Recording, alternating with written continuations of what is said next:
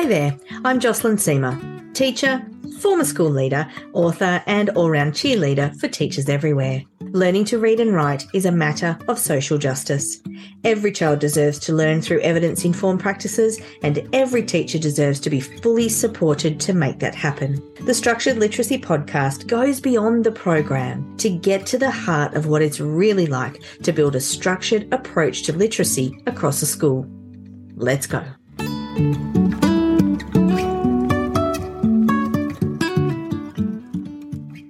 Hello, everyone. Welcome to the Structured Literacy Podcast. Once again, it's me, Jocelyn, and I am so pleased to welcome you. If you haven't listened to our podcast before, have a flick back through our previous episodes. We've got goodies there like why it's so scary to let go of benchmark reading assessment and an answer to the question of should you go rogue if your viewpoints on reading instruction differ from your schools. But today, what I want to talk to you about is the issue that has had me with a bee in my bonnet for a little while now. And that is the large amount of time that many children spend in independent silent reading during literacy instruction. Now, my challenge with this is not that it is bad for children to read on their own. In fact, we know that there are positive impacts Professor Pam Snow from La Trobe University talks often about the fact that once children have become proficient decoders, that their independent reading has a lot to add to their vocabulary and language development. So I'm not here to tell you that it's bad for kids to read. Quite the opposite. But what I am going to suggest is that there are some more efficient and effective ways that students can be spending time during that block of the school day that is allocated as literacy instruction time. So before I share with you five evidence informed things that you can do instead of independent silent reading in your classroom, I want to share some thoughts on this whole issue of reading from a couple of different sources. So, independent silent reading usually involves children either being allocated a text or choosing a text and everybody reading silently for a period of time. Back when I was in high school, this was called DEAR, drop everything and read. Now, I really liked it because I was a reader. But if you ask any teacher or student how much reading actually gets done in that time, the answers will vary. And probably if you're someone who likes reading, you like that time and you've got your eyes on the page and you're actively reading. But if you don't like reading, or if you are a struggling reader, this time can be torture because you're just sitting there and you're doing something you don't like and you don't want to do. And actually, you're probably not doing it anyway. One of the issues with independent silent reading is who knows what the child's actually thinking about or processing while that's happening? Nobody, probably not even the student when we think about the limited amount of time we have in our school day, there are so many more things that we can be doing instead of having students sit and read silently. Timothy Shanahan talks about this distinction between independent reading and assigned reading, and I think he has a good point to make. Independent reading involves choice, not just choice of text, but choice about if you actually read or not we need to have a little think about what the purpose of reading is. And there are times when we are going to assign a text and students need to read it, and that's about instruction. But if we're truly wanting children to foster a love of reading, aside from actually teaching them how to do it, how about we let them choose when they read and what they read? And I'm not talking about in the classroom, I'm talking about at home it's difficult to know what strategies or activities are actually going to get us bang for our buck sometimes. Back to Timothy Shanahan, there's an article on reading rockets called How Effective is Independent Reading in Teaching Reading? And the point that he makes is sure, there are some very small impacts on learning through independent silent reading. And he cites an effect size of 0.14 and 0.05. And that's not particularly high. However, he also talks about interventions in which kids are taught skills like phonics or fluency or reading comprehension strategies. So, working to actually think about a meaningful text that's connected to something, not the strategies ad nauseum. And the average effect size tends to be in the point fours, which is three to eight times higher than the impact of mandated self selected reading. So if we're thinking about how do we most effectively use our time, then I think we can agree those sizes show that the very small gain from independent silent reading is not really worth the time. I recently heard about a year four classroom where students were reading for up to 40 minutes on their own every day. To me, this is a colossal waste of time. I have also heard about secondary classrooms where students were reading 20 minutes every day. Now, time is of the essence and it is precious. So let's have a think about some things we can be doing that actually lead to greater outcomes for students. There may be a few people thinking, but Jocelyn, shouldn't children just spend time with books because they enjoy it? 100% yes. So a student may love sharks. They go to the class library and they get out a nonfiction book about sharks and they look at the pictures and they spend time with books. And I think that that's a great thing to do. That's a very different proposition from thinking that that is going to impact their reading outcomes. And that's my point here. If we are talking about the literacy block, if we are talking about that time in the day that is meant to be dedicated to improving student outcomes, let's think of some other things we could be doing. The first thing I'm going to suggest to you is knowledge building. We know that vocabulary and background knowledge are incredibly important.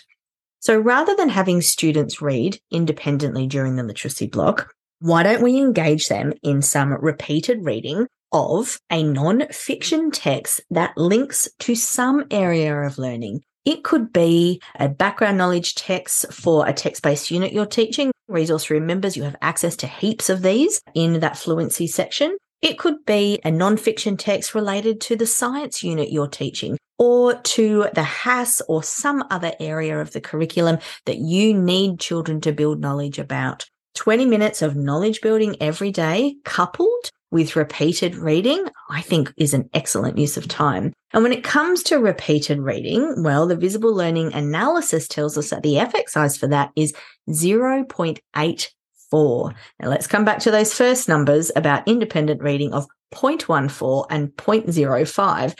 That is a world away from 0.84 there were 72 studies all up that were examined and they showed that repeated reading where you have the same text that's challenging, that's read a number of times by students was great. But I'm not talking about them reading it silently. I'm talking about the students reading it with a partner.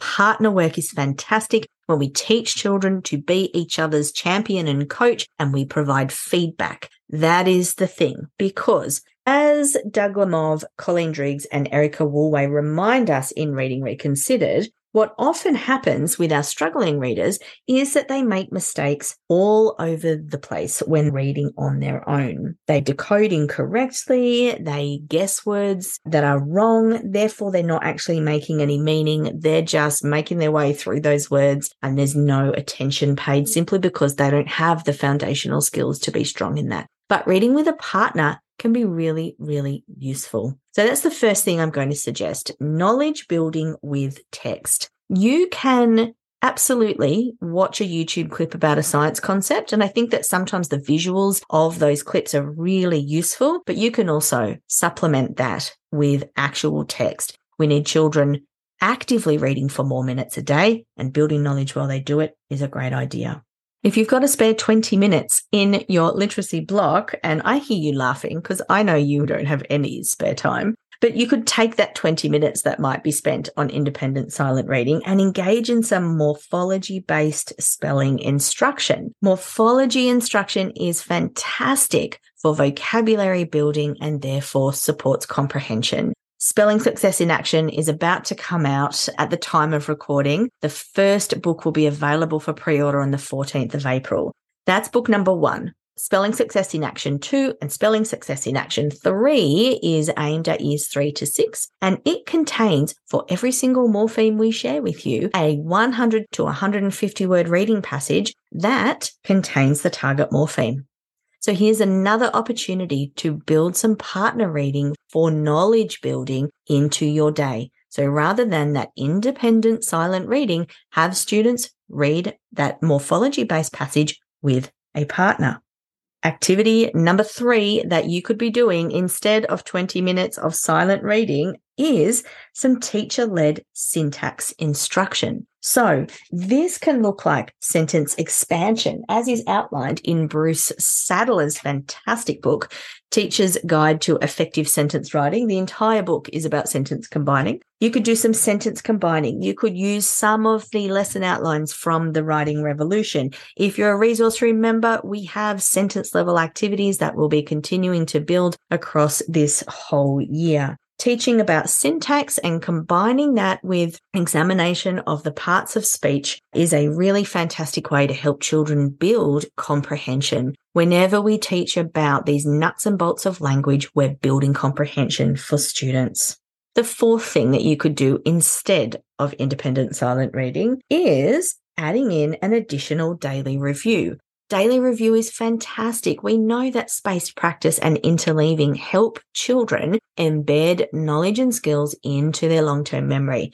But please don't go making PowerPoints for everything. They can be handy, but they also triple your workload. So a super simple way to do this review can be to take whatever you're learning across the curriculum and place it on bits of paper. So in history, there might be some facts that you need the students to be learning. And so you write questions based on that on bits of paper, you fold them up and you pop them in a box. You continue to build on that and pop more bits of paper into the box with more knowledge. And then each opportunity for this review, this big box of questions or big bowl of questions, you just draw out lucky dip style four or five bits of paper and have students think about the questions.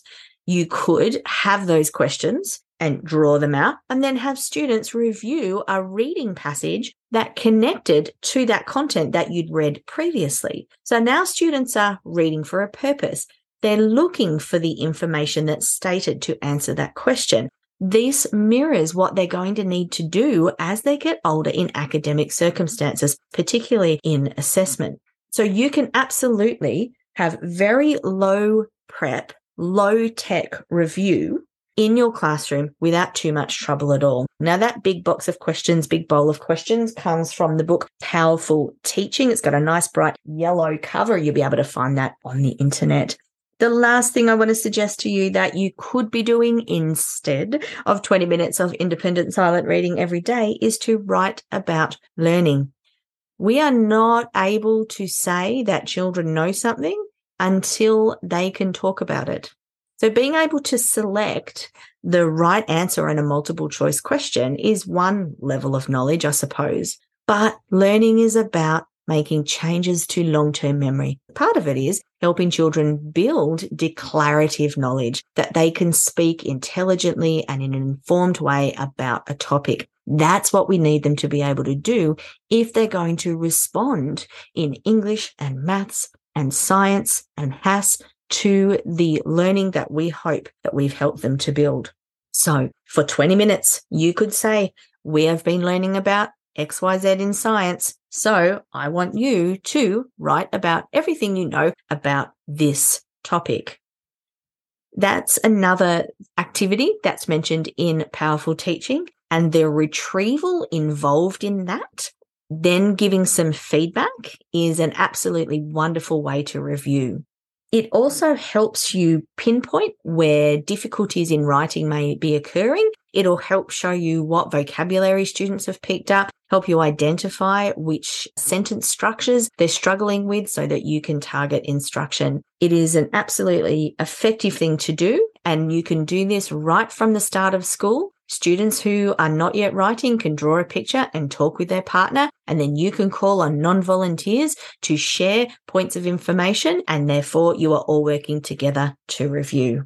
So that's the bee that I've had in my bonnet recently about the large amounts of time that children are spending independently, silently reading during the literacy block. We do not have a minute to waste. We know how hard it is to fit everything in. And when we spend time on things that are not giving us bang for our buck, that are not building efficiency, that are not building effectiveness in our students' learning, that is a real problem. So I'll just run through those five ideas with you one more time. Number one, engage in some knowledge building reading with repeated reading. Number two, do some morphology based spelling instruction and potentially have students read a passage that contains the target morpheme that you're learning. Number three, teacher led syntax instruction. Fantastic way to build comprehension. Number four, have additional daily review using big box of questions, big bowl of questions. And the last one was